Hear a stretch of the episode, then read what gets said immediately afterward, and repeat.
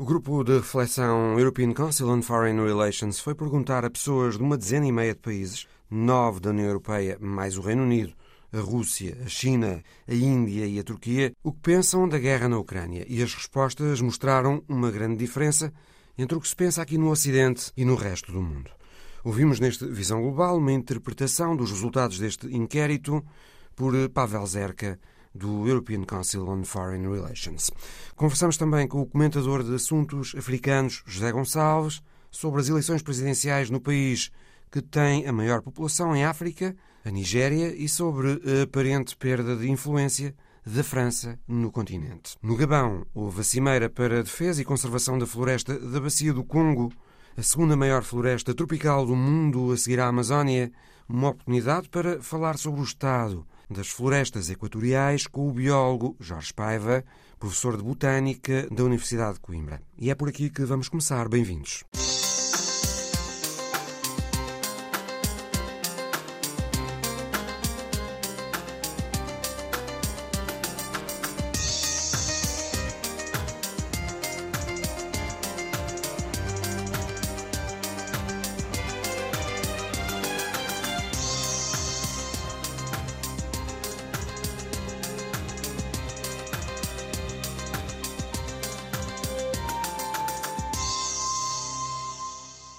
Foi uma cimeira dedicada à conservação das florestas tropicais em África. Estas florestas, não só as africanas, mas também a Amazónia e as florestas úmidas na Ásia, em particular na Indonésia, além de serem fontes de biodiversidade, contribuem para regular o ciclo da água e são sumidouros gigantes de carbono, ou seja, absorvem mais carbono da atmosfera do que aquele que emitem.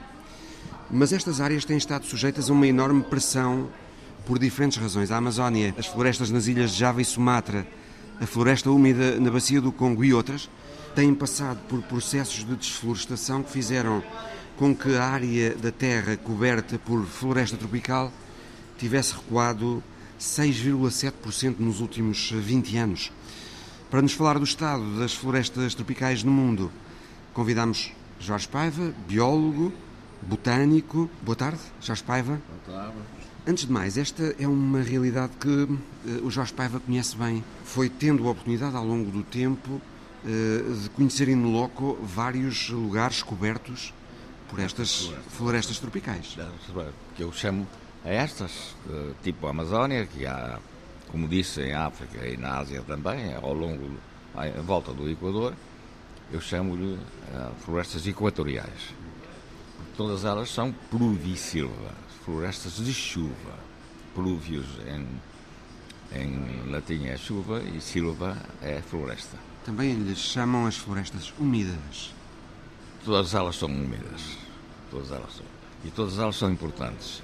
E todas elas são sequestradoras de carbono. Todas, mesmo as nossas. É? Claro que nessas florestas equatoriais as árvores têm volumes brutais, é? Tem, chegam a ter 80 metros de altura e, e mais de 100 toneladas. Como agora, há pouco tempo, um colega meu francês descobriu uma espécie nova, paciência, com 100 toneladas no rabão. Chamou-lhe Gilberto Eldrendio Máximo. Máximo. Portanto, ainda não era conhecida, porque não é, não é fácil andar lá dentro. Eu tenho uma, uma espécie nova uh, que está em publicação, que é um, um, uma, uma pequena árvore de 15 metros de uma floresta destas, de maneira que deste tipo, não é fácil andar lá dentro. Ao longo do tempo foi conhecendo in loco E agora vamos ver estas florestas. É que estas florestas são muito apetecíveis e as cortam muito. Porque estas florestas têm. As árvores destas florestas são diferentes das nossas. Porque, como são florestas muito densas, têm que ir à procura da luz. As árvores só crescem com luz. E então têm uma copa grande e, tem um, e não podem perder tempo a, a, produzir ramos até chegar ao patamar onde tem a luz. E por isso tem um árvore de 80 metros, tem um tronco de 60 metros, sem nó nenhum. E são tábuas sem nós, de um comprimento brutal. E, portanto, foi a desgraça delas. Foi a desgraça delas. Começou por aí, não é? É preciso ver que o globo esteve coberto de floresta quando nós aparecemos estava coberto de florestas e neste momento só tem 27% das florestas que existiam quando nós aparecemos na Terra. Isto é uma coisa, é um risco para, para a desertificação brutal e para a perda de chuva. Começou por aí, pelo corte das árvores para depois, os efeitos que o Jorge Paiva uh, descreveu. Pois. Mas depois. Uh, depois continua, porque, por exemplo, na, outras razões. Na, na Amazónia, que é plana, aquilo é muito bom cortar e fazer um campo de cultivo plano. E depois foi. Soja, nomeadamente, Exatamente. não é no caso do Brasil. E depois outra coisa, porque as florestas não têm árvores. Não tem luz lá embaixo. E não, estas florestas cortando, que ficam campos de pastagem planos. De maneira que foi a grande desgraça da Amazónia, porque é Parte plana. da Amazónia corre o risco de se transformar em savana. Exatamente. Em, em, em savana e, e deserto. Em todas as florestas há muita evaporação de água. Porquê? Porque todos os seres vivos têm no seu organismo a maior porcentagem, o composto que tem a maior porcentagem é água. Essa água tem que circular. E as árvores, como nós, são seres vasculares. O que é que isto quer dizer? Que têm vasos. Nós temos vasos, as veias, as artérias, que levam o líquido, o sangue, o venoso e arterial, que é uma solução aquosa que vai espalhar a água também por todo o corpo e para que isto circule também, que a água circule, nós vamos evaporando.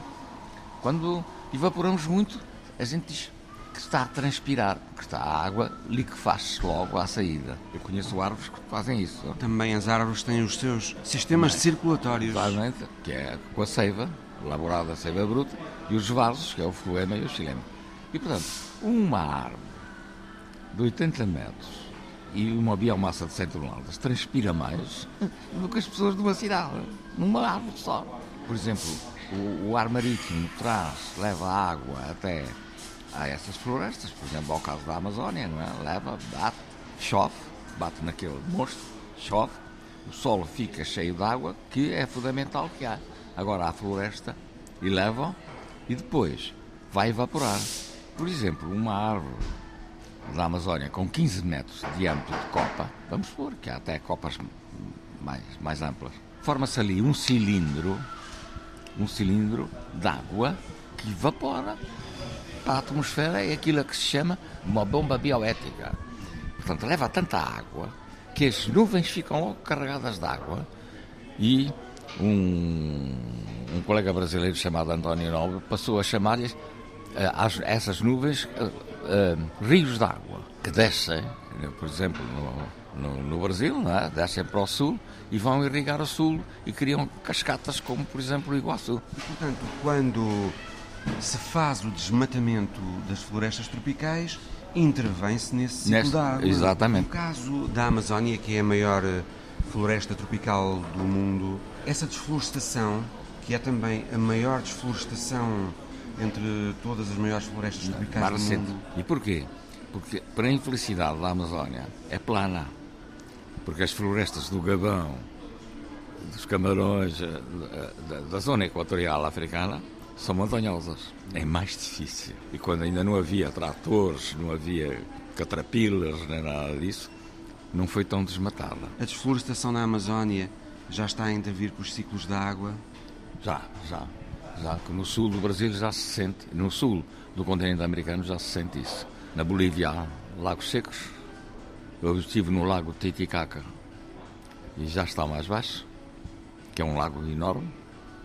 Uh, as cataratas do, do Iguaçu já têm épocas, estão praticamente secas.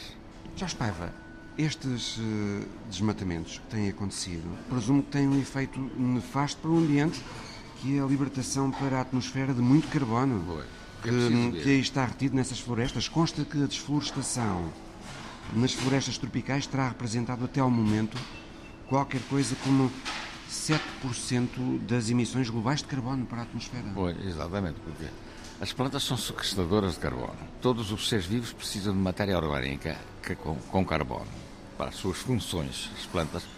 Porquê? Porque, por exemplo, nós temos vários motores, o coração, os, o, o, diafragma que nos faz encher os, os pulmões, etc. E estes motores precisam de combustível. Os combustíveis todos têm carbono. Para haver uma reação química que, que é exoenergética, que liberta energia para os motores trabalharem. Mas as plantas não têm coração? Ah, pois não, mas as plantas crescem. E uma célula, ao dividir-se para dar outra, é um fenómeno energético. Então tem que ter esse combustível com carbono lá dentro. E isso é levado através desse, desse aparelho circulatório que elas têm e que nós temos, não é? Esses vasos para dentro das células. Nós precisamos, é por isso que precisamos de comer matéria viva, não comemos pedras. E então as plantas não precisam de, de boca, porque agarram no carbono que os outros deitam fora e que está a poluir a atmosfera e fazem uma reação química contrária, endoenergética, agarram na energia solar e conseguem fazer uma reação para produzirem essas substâncias todas. E quando há uma reação química, libertam-se outros compostos. Como acontece nos automóveis, há, liberta, combustão, libertam-se compostos com carbono que sai pelo tubo de escape. Nós também libertamos, enchemos o nosso depósito, que é o estômago, depois temos o tubo de escape. A mesma coisa. E as plantas, no tubo de escape delas, sai oxigênio.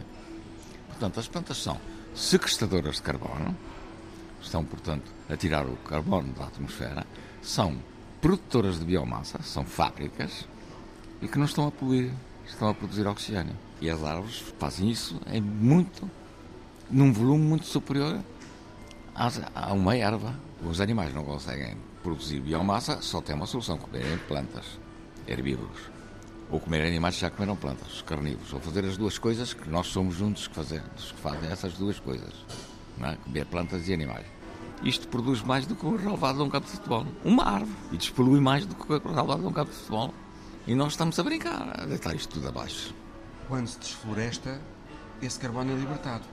Esse carbono não é sequestrado, fica lá e, portanto, polui. Criou aquilo que se chamou chuva ácida, que chamamos chuva porca. Não é? E que ainda há, e nós não, não, não sobrevivemos numa atmosfera com elevada quantidade de CO2. No caso da Amazónia, fala-se muito das plantações de soja, como estando na origem de grande parte da desflorestação que ali acontece.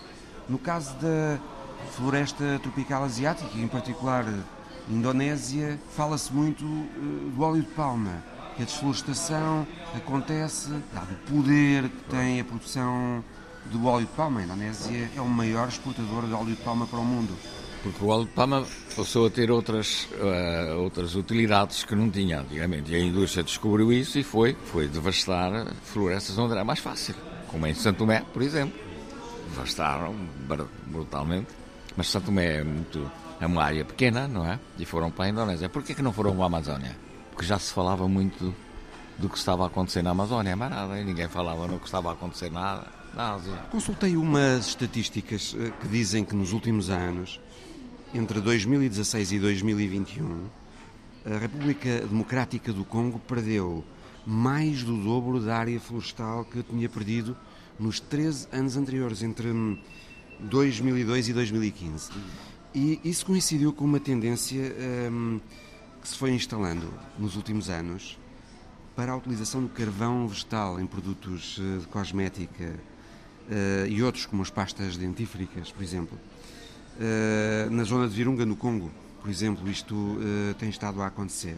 Há muitos sinais de desflorestação causada nesta zona do Congo pela procura do carvão vegetal, que é uma fonte de receitas para as milícias eh, envolvidas nas lutas armadas naquele país.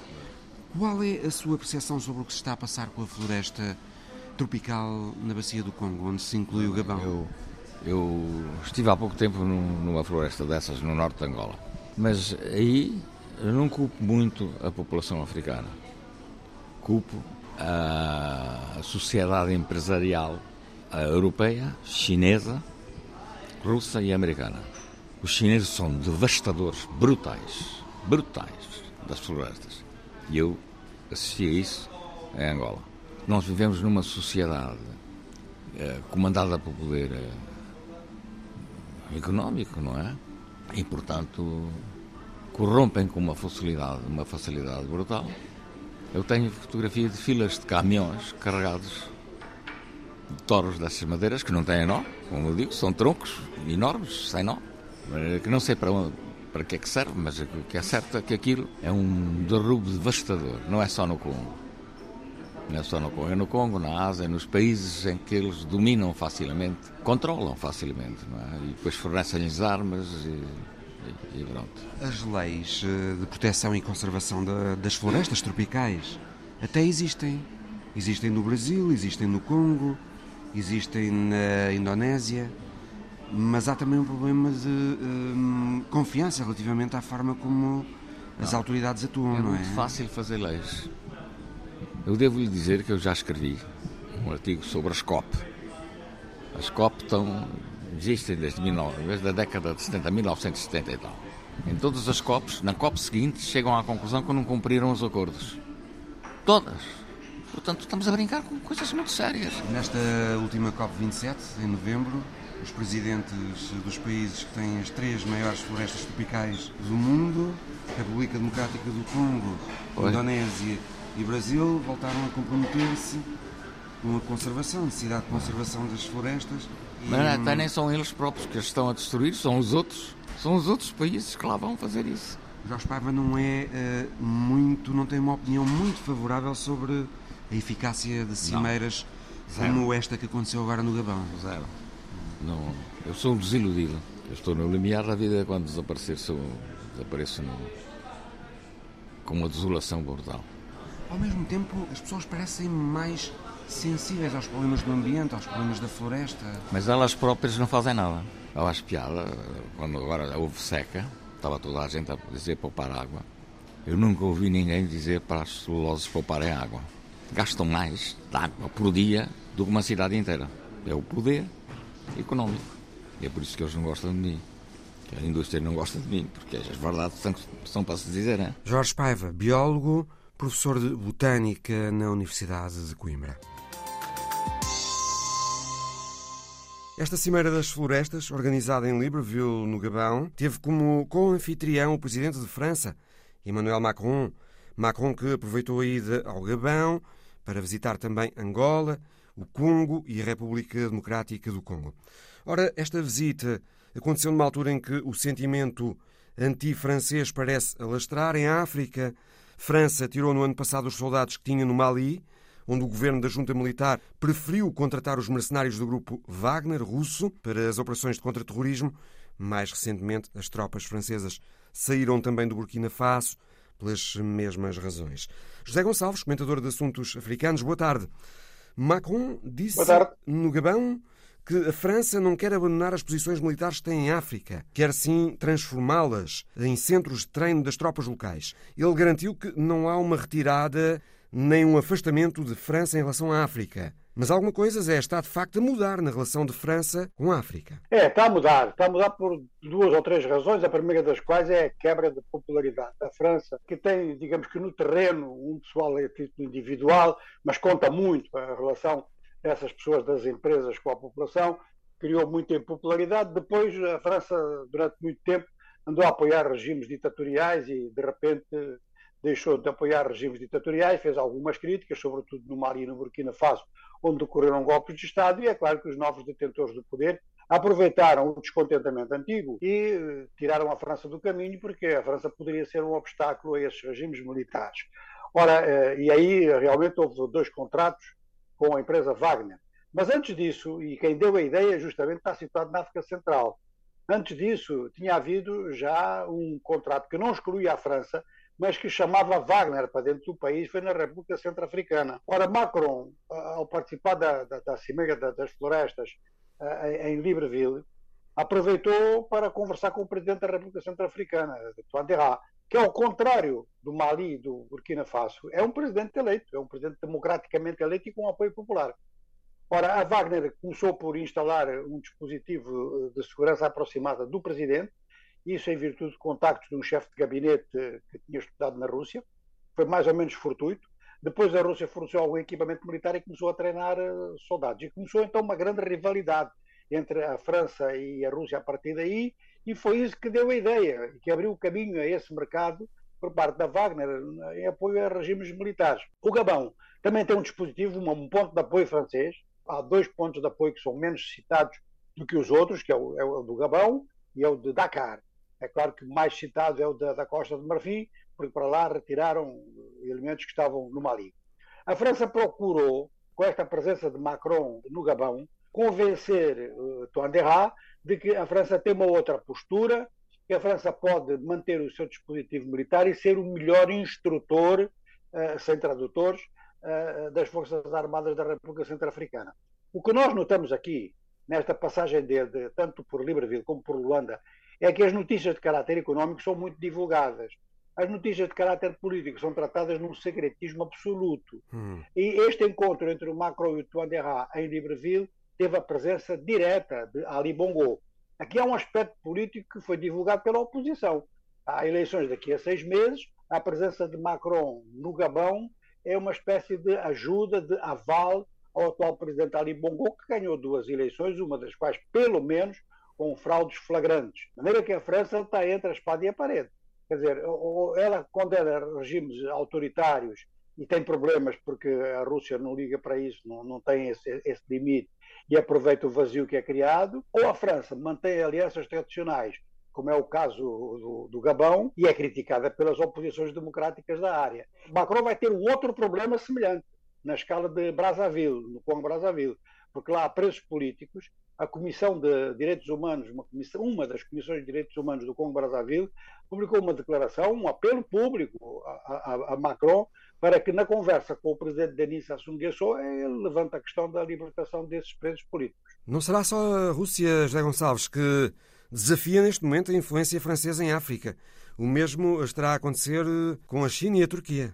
Pois, portanto, a, China e a Turquia já eram casos. A Turquia eh, é até, digamos que, apoio ao conjunto do, do, do business e do establishment europeu. Atenção que a Turquia é membro, é membro da, da, da OTAN.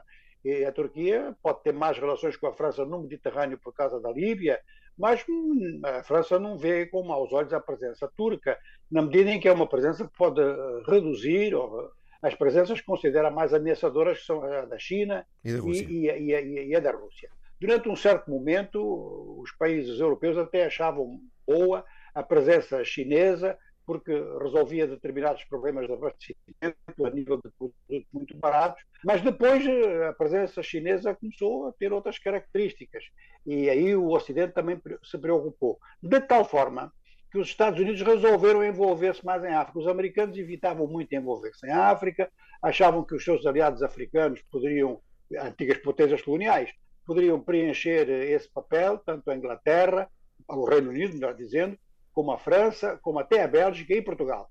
Mas eh, parece que agora, com o novo Departamento de Estado, a entrada de Joe Biden e todas as análises que fizeram dos anos em que Trump esteve no poder, houve um aumento da influência russa e chinesa, pelo menos a nível governamental, e que, por exemplo, a França estava em posição de fraqueza. Não estava politicamente em condições de enfrentar essas duas grandes influências, os americanos resolveram se meter-se diretamente. Então houve uma reunião muito importante em Washington, no passado mês de dezembro, a famosa Cimeira US-África, em que foram colocadas as coisas abertamente. Por exemplo, esta conversa do Macron com o presidente de Tuanderra é uma tentativa francesa de se manter como ator na República Centro-Africana, porque os americanos propuseram ao presidente Tuanderra em Washington substituir os russos e dar apoio económico. Destes países todos, o que está melhor posicionado, o que levanta menos problemas, ainda é Angola. Porque, pronto, Angola tem procurado manter um certo equilíbrio na, na, no confronto entre a Ucrânia e a Rússia, mas define claramente os Estados Unidos como o parceiro principal e tem vindo a manter boas relações com o conjunto da União Europeia. Por outro lado, do ponto de vista da legitimidade política em Washington e em Paris, João Lourenço não oferece problemas. Quem discute essa legitimidade é internamente em Angola alguns setores de oposição. De forma que, neste momento, e em função provavelmente do aumento das rivalidades internacionais, das novas distribuições de cartas geopolíticas, a África está a ser muito solicitada e vários países africanos estão a aproveitar justamente para sublinhar que a presença europeia tem que ser uma presença que não é política nem militar, ou pelo menos não é só isso, mas tem que incidir em termos económicos num ponto em que a China é fraca. A China faz financiamentos, a China dá empréstimos, a China compra matérias-primas. Bom, isso as potências coloniais também faziam. O que não há é investimentos. Hum. E essa questão, em Luanda, de certeza, foi muito falada entre Macron e João Lourenço. Os investimentos que a África precisa estão situados não na área dos minerais, não na área do extrativismo antigo clássico, tirar o petróleo, tirar o ouro, tirar o manganésio, agora o cobre, também nova discussão, mas investir no agroalimentar, que é o setor estratégico. Macron disse no Gabão que a era da África francesa terminou. Terá querido ele dizer o que concretamente, José Gonçalves, com isto? Ah, ele já diz isso há bastante tempo. É? Ele tinha dito isso na Argélia, quando falou, eh, antes mesmo de ser eh, presidente, antes de tomar posse, ele esteve na Argélia. Eh, as relações da França com a Argélia até nem, nem estão muito boas, mas naquela altura ele disse claramente que a guerra da Argélia e o colonialismo em geral eram crimes. E depois, a partir daí, começou a sublinhar que a velha noção de França-África, tudo junto, uhum. tinha sido inventado por um antigo conselheiro de política africana que tinha desde o tempo do De Gaulle, que isso tinha acabado. Portanto, queria dizer que os chefes de Estado africanos não eram designados em Paris e que a França pretendia diminuir o, o seu nível de intervenção em, em, política interna dos vários países. Teve intervenções, por exemplo, na Guerra da Costa do Marfim, fez uma intervenção no Gabão, logo no começo da, Guerra das Independências, para garantir no poder uh, a figura que tinha assumido esse poder na independência, o antecessor do, do, do pai do atual presidente Ali Bongo, uh, e, e, sobretudo, e sobretudo, a França então controla as economias de pelo menos 13 países africanos, mais um de língua portuguesa, mais, sim, 13 de língua francesa, mais um de língua portuguesa, que é a Guiné-Bissau. São países através que têm, pois, têm a moeda indexada ao franco. É a moeda indexada ao tesouro francês. Hum. Da mesma, e isso significa que acaba por ficar indexada ao euro. É muito bom ficar indexada ao euro, mas levanta diversos problemas, dado o peso que a França tem. Por exemplo, a moeda cabo-verdiana, o escudo cabo-verdiano, também é indexado ao tesouro português e por essa via ao euro. Mas não há a mesma interferência do Tesouro Português nas finanças cabo-verdianas como havia, pelo menos havia, é, da França em relação ao, aos países africanos, como, por exemplo, a obrigatoriedade desses países membros da zona do franco CFA fazerem seus depósitos, da maioria dos seus, dos seus saldos de, de, de comércio externo, no Banco da França. Ora, isso impedia uma gestão, é evidente, não é? É uma limitação à gestão financeira e mesmo à programação económica, quer dizer, nenhum desses países. Portanto, um, país como o Benin, que até nem é dos mais hostis à França, disse que queria retirar esse dinheiro de lá. Ora, os, os, os franceses, então, e Macron mesmo, deslocou-se a Abidjan, teve uma conversa com o presidente Alassane Ouattara para lançar uma nova moeda, o ECO, onde haveria muito mais margem de manobra, seria mais soft a presença francesa, embora diversos dirigentes, mesmo africanos, dizem que não têm problema de haver ligação ao euro, só que essa ligação tem que ser ao Banco Central Europeu, não ao Banco da França. Quer dizer, é essa a discussão. E a França não quer abrir mão disso. Então, eh, eh, digamos que a repercussão das declarações do Macron, elas eh, têm sempre dois aspectos e depende muito, muito do que é que o poder local pensa. Os poderes locais ganharam margem de autonomia em relação à França. Muita gente está a dizer que a curto prazo, não é nem médio, a curto prazo, se os americanos se envolvem realmente e diretamente em diversos países africanos, países como o Congo podem fazer perfeitamente o que já fez o Equador, o que já fez Timor-Leste, que é adotar o dólar como moeda de base. José Gonçalves, esta semana houve eleições presidenciais na Nigéria, o país mais populoso de África, com mais de 200 milhões de pessoas, também o maior exportador de petróleo em África. Bola Tinubu, do Partido do Poder, o Congresso de todos os progressistas, foi declarado o vencedor com 37% dos votos, mas a oposição alegou manipulação de resultados. Peter Obi, do Partido Trabalhista, diz que ganhou e que vai contestar o resultado na Justiça. Haverá fundamento nos protestos da oposição ou será só mais um caso, como outros, de contestação de resultados, que acontece muito em África? Pois, quer dizer, a gente vai saber isso quando o Tribunal se pronunciar, porque a queixa já deu entrada. Ela foi apresentada por dois partidos da oposição, o Partido Democrático Popular de Atiku Boubacar, que ficou em segundo lugar, e o Partido Trabalhista de Peter Obi.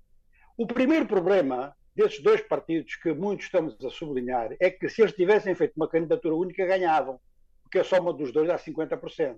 Dá acima daquilo que fez uh, Bola Tinubu. Portanto, é, essa é a primeira dificuldade que eles têm de explicar porque que estavam separados da, da, da forma como, como estiveram, com uma certa agressividade que só mudou quando os resultados começaram a aparecer. Agora, que pode ter havido em 17 estados da Federação Nigeriana problemas? Pode.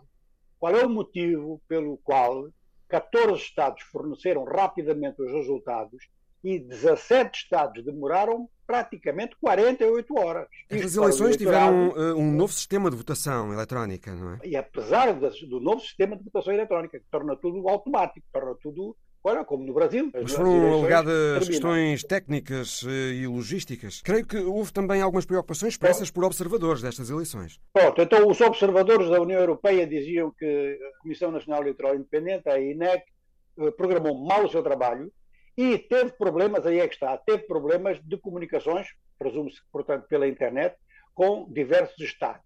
Mas depois verificou-se que nesses Estados, foram 17, a Nigéria tem 36 e as diferenças já vamos ver que podem se estabelecer num ou dois Estados.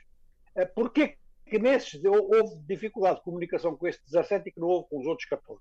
Este é o primeiro problema. O segundo problema é que, em alguns desses Estados, foram publicados resultados que depois foram corrigidos. Terceiro problema: a Comissão Nacional Eleitoral Independente disse que iria publicar resultados um a um de cada mesa de voto que tinha meios eletrónicos para isso e não o fez. Agora, à margem disso, que o Tribunal vai julgar, há dois outros factos que são muito importantes. Um nós já dissemos, a oposição dividida facilitou a vitória do, do, do partido do APC, e depois votou quem? 27% do eleitorado. Num eleitorado de 93 milhões de habitantes, o, 93 milhões de, de eleitores, perdão, o Presidente da República é eleito com 8,7 milhões de votos, menos de 10%. Foi uma das então, afluências dizer, mais situação... baixas desde o fim do regime militar na Nigéria em 1999. E creio que também isto está a ser apresentado como tendo sido causado por questões técnicas e não por apatia do eleitorado. Não, não está, a ser, está a ser, dizem várias coisas. Né? Houve dificuldades técnicas, há uma parte do eleitorado que já estava convencida que o resultado era esse, acontece muito nos países africanos, e houve campanha de diversos pequenos grupos que disseram estas eleições não oferecem garantias, vamos boicotar. Se a gente somar tudo isso, é provável que, se não houvesse tudo isso, seria uma participação pelo menos do dobro, hum. que chegaria aos tais 50%, 50 e poucos por cento. Há uma, um outro problema, que é uma espécie de garantia contra tribalismo é que não basta ser o primeiro classificado no resultado global do país. Tem que se fazer 25% em pelo menos dois terços dos Estados. Ora, aí a oposição não teve estrutura para isso, porque se dividiu. Havia Estados em que a oposição fez 10%, 15%, cada um dos candidatos da oposição.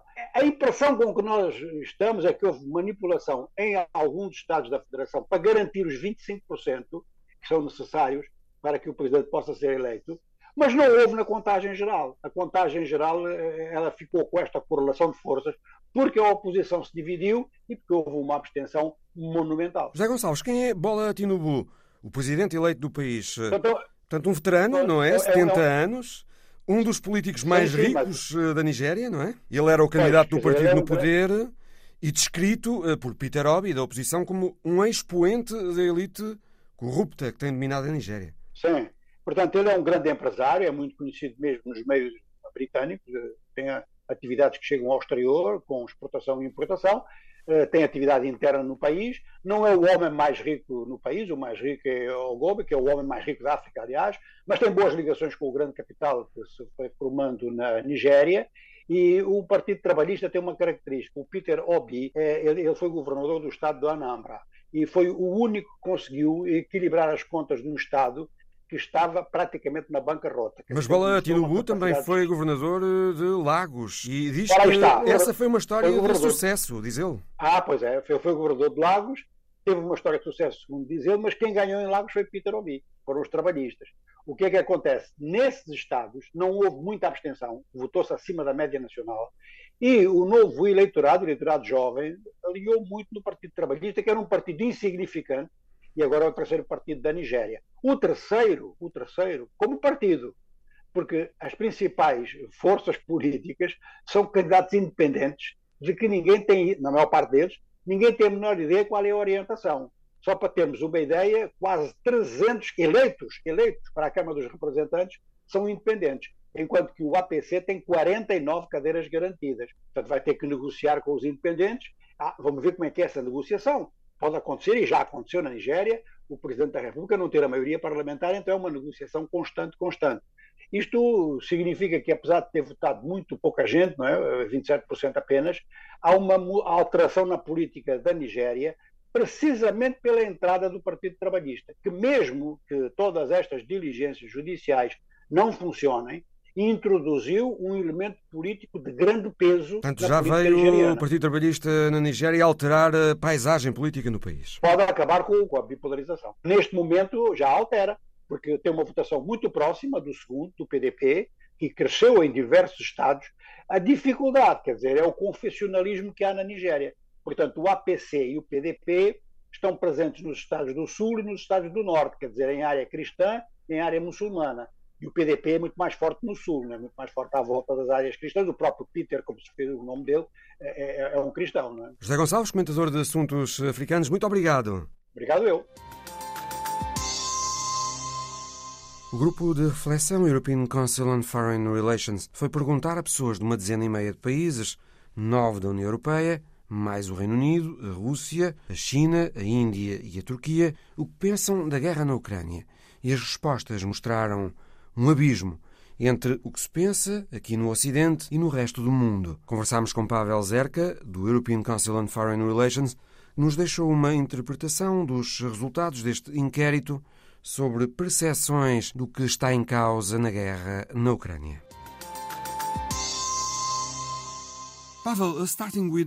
Começando pelas atitudes relativamente à Rússia, vemos amplas maiorias no Ocidente a considerarem que a Rússia é um adversário, um rival, amplas maiorias a dizerem que a Rússia é agressiva e não é de confiança, mas também há muita gente na China, na Índia e na Turquia a dizer que a Rússia é um país forte e ainda mais forte agora do que antes da guerra e a dizerem também que a Rússia é um aliado estratégico e um parceiro necessário dos seus países.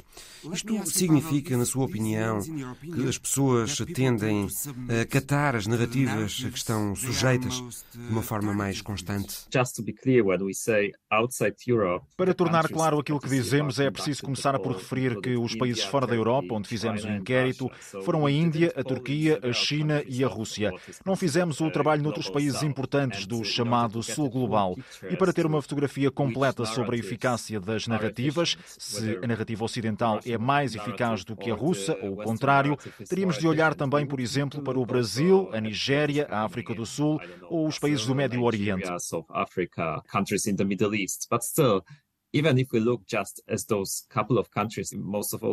Mas mesmo olhando apenas para os países que estudamos, sobretudo a Índia e a Turquia, mas também a China, ficamos com a impressão de que a narrativa ocidental, em que a Rússia é apresentada como um agressor que deve ser afastado e a Ucrânia como um país que foi invadido e que por isso merece a nossa solidariedade, essa narrativa não está a funcionar nesses países. Numa altura em que o presidente dos Estados Unidos, Joe Biden, diz que isto é uma batalha entre a democracia e o autoritarismo, quando ele promove uma visão tão polarizada da ordem mundial, a verdade é que verificamos que essa narrativa não está a funcionar em países como a Índia ou a Turquia, que também são democracias. Nesses países, apesar da guerra, a Rússia ainda é considerada pela grande maioria das pessoas como um aliado, ou pelo menos como um parceiro. Russia is still largely considered as an ally Quase dois terços dos russos que responderam ao inquérito disseram que os Estados Unidos são adversário. 51 e 46% disseram o mesmo da União Europeia e do Reino Unido. O European Council on Foreign Relations teve as condições necessárias para fazer este estudo na Rússia? É claro que quando olhamos para as respostas na Rússia e também na China, temos de ter em conta que são países autoritários. Muitos inquiridos talvez não tenham respondido aquilo que realmente pensam, mas sim o que achavam que deviam dizer porque as pessoas não se sentem totalmente livres para expressarem as suas opiniões. weren't sure until uh, we tried uh, with our polling partners, the, in this case, the nós não tínhamos a certeza de conseguir fazer o trabalho na Rússia até falarmos com os nossos parceiros da Gallup. Acabámos no final por ter de fazer inquéritos presenciais em vez de questionários online, mas foi possível fazer o trabalho. Ainda assim, os dados que recolhemos devem ser interpretados com prudência, tendo a intenção que estamos a lidar com um país autoritário, onde as pessoas não podem responder com verdade. Pode haver elementos de autocensura nas respostas.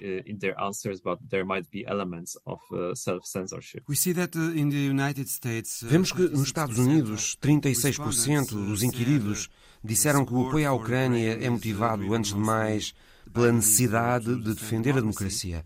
No Reino Unido e nos nove países da União Europeia onde foram feitos inquéritos, a tese que prevalece é a de que é preciso apoiar a Ucrânia para garantir a própria segurança da Europa.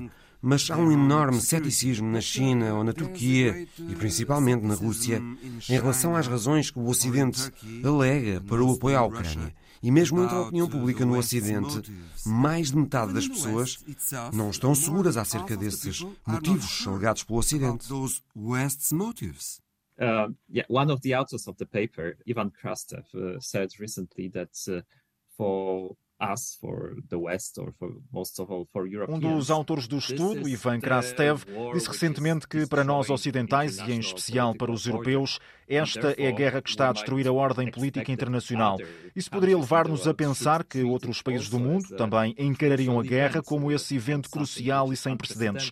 No entanto, talvez na perspectiva da Índia, da Turquia e de outros lugares do mundo, o conflito seja visto apenas como mais uma guerra com que o mundo tem de lidar. Isso pode explicar porque é que em sítios como a Rússia ou a China, mas também a Turquia, é fácil encontrar quem considera que a principal motivação dos americanos e europeus para apoiarem a Ucrânia é simplesmente manterem a hegemonia ocidental.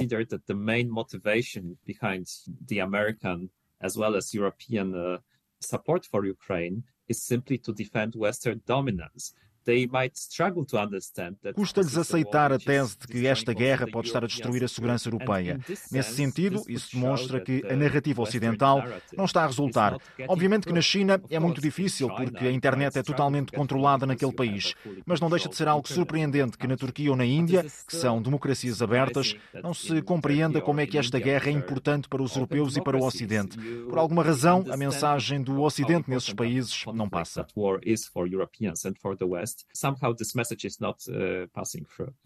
Outra conclusão do estudo sobre a qual gostaria de ouvir a sua opinião tem a ver com a percentagem de inquiridos que pensam que a Ucrânia deve reconquistar todo o seu território, mesmo que isso signifique uma guerra mais prolongada e um maior número de ucranianos mortos ou deslocados. Essa percentagem é maior no Reino Unido, na União Europeia e nos Estados Unidos do que no resto dos países que foram avaliados. Mas mesmo no Ocidente não há uma maioria absoluta de pessoas a pensarem dessa dessa forma que a Ucrânia deve conseguir reconquistar todo o seu território, seja de que maneira for. Sim, há aqui duas histórias. Uma sobre a Europa e o Ocidente, onde na verdade as pessoas estão divididas, com umas a pensar que esta guerra deve acabar o mais rápido possível e outras a defenderem que devemos apoiar a Ucrânia o tempo que for necessário para que consiga ganhar a guerra, porque entendem que não há maneira de garantir uma paz duradoura futura sem uma vitória ucraniana, seja ela de que espécie for. Os europeus estão divididos em relação a isto, mas a opinião que prevalece neste momento é de que a Ucrânia deve ser capaz de reconquistar todo o seu território. E isto é um facto muito importante, porque há um ano fizemos um inquérito semelhante e o sentimento na Europa era o outro. A prevailing view among Europeans was that we should strive for ending this a opinião que prevalecia nos europeus era que nós devíamos fazer os possíveis para acabar com esta guerra o mais cedo possível, mesmo que isso significasse que a Ucrânia teria de fazer concessões territoriais. Ou seja, podemos ver uma mudança importante nas opiniões no espaço europeu, que defendem agora mais a ideia de que os ucranianos devem ser apoiados no seu esforço de conduzir a guerra até um ponto em que eles considerem que conseguiram ter sucesso. Há vários fatores que podem explicar isso. Um será o facto de os europeus reconhecerem que os ucranianos têm oferecido uma resistência formidável, o que pouca gente esperava no início desta guerra. Outro fator terá a ver com a percepção de que a Rússia cometeu muitas atrocidades nesta guerra. E ainda outro fator terá a ver com a resiliência europeia aos efeitos desta guerra. Todos nos lembramos que no verão e no outono do ano passado havia um medo enorme de uma grande crise económica e energética, de que não íamos simplesmente conseguir sobreviver ao inverno sem os combustíveis russos. Mas, surpresa das surpresas, de alguma maneira, conseguimos sobreviver a esse desafio. E isso também pode estar hoje a fazer os europeus pensar que, na verdade, podemos lidar com isto. E, portanto, vamos apoiar os ucranianos de uma forma firme nesta guerra. Há então esse lado, mais europeus a manifestarem apoio aos ucranianos nesta guerra, mesmo que isso signifique um conflito mais prolongado. Mas, ao mesmo tempo, noutros países, e em especial na Índia, a maioria pensa que esta guerra devia acabar o mais depressa possível. E a Índia é um caso muito especial, porque é um país onde quer os Estados Unidos, quer a Rússia, são vistos principalmente como aliados. E isso não cabe na visão polarizada do mundo que Joe Biden está a promover neste momento, que alguém possa ser em simultâneo um aliado da Rússia e dos Estados Unidos. Mas, na verdade, essa é a forma como a Índia tem olhado para as suas relações ao longo de décadas. Porque para a Índia, o grande grande rival é a China. its relationships for several decades already because for them the principal rival is china this case shows that the global power map is much more complex. Ora, esta situação mostra que o mapa global de poder é muito complexo e não pode ser apenas explicado como um confronto entre o Ocidente e o resto, ou entre democracias e autocracias, ou entre os Estados Unidos e a Rússia. É que, na verdade, há países como a Índia ou a Turquia que também querem ser poderes globais, ou pelo menos regionais, e que não se revêem nessa visão tão polarizada da realidade. Portanto, isto é um desafio para o Ocidente, que tem de aprender a lidar com países como a Índia e a Turquia. E isto também serve para o Brasil, a Arábia Saudita ou a África do Sul. São países que não podem ser vistos da mesma forma que os Estados norte-americanos em eleições, os chamados Estados oscilantes, que têm de ser atraídos para o lado certo da história. Estados que ou estão por nós ou contra nós. Não. Esses países devem ser antes abordados como atores soberanos que até podem concordar connosco em alguns assuntos, mas que não podemos assumir que têm de estar sempre do nosso lado which might agree with us on some issues, but shouldn't be assumed to be always on our side. Diria que essa é a lição principal que este estudo nos oferece? I think that is a big lesson that this study tries to Diria que essa é a grande lição que este estudo oferece. A Europa e os Estados Unidos parecem muito felizes com a unidade que evidenciam, mas também deviam perceber como estão afastados do resto do mundo. E por isso, moderar-se na tentação que têm de tratar os outros países como Estados oscilantes, que podemos sempre trazer para o nosso lado. Deviam antes focar-se em trazer o Brasil, a Índia ou a Turquia para o lado do Ocidente, neste caso concreto, que é a guerra na Ucrânia, mas esquecer a ideia de que esta guerra deve servir para tornar outra vez o mundo bipolar porque a realidade é muito mais complexa do que isso. But they should forget about the, the dream of that this war should uh, make the world bipolar again. Because the reality is much more complex than that. Pavel Zerka, investigador do grupo de reflexão European Council on Foreign Relations. A história da semana de Alice Vilaça chega-nos do Egito. Zubaida Abdelal é egípcia, tem 87 anos, 8 filhos e 13 netos. Está a realizar um sonho de criança. Aos 87 anos, Zubaida começou a ir à escola e está a aprender a ler e a escrever. O pai conservador recusou-lhe o acesso à educação. Não a deixou ir à escola dizia que a escola não era para as meninas.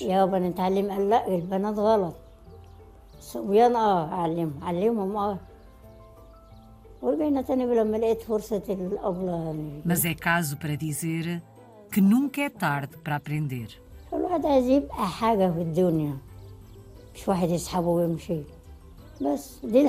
Quando o Ministério da Solidariedade Social lhe deu esta oportunidade, Zubaida não hesitou e pediu para a matricularem na escola.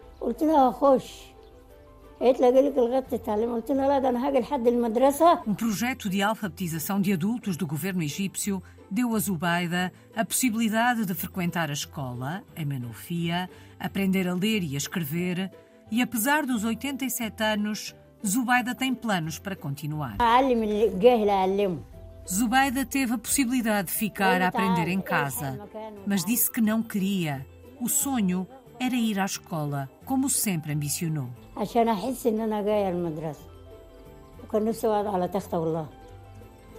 A professora descreve-a como persistente, determinada e alguém que adora aprender.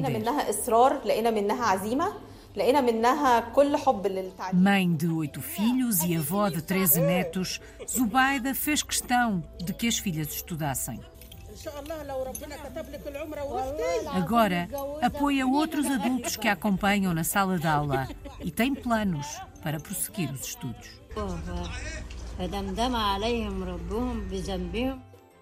O Visão Global volta para a semana. Até lá!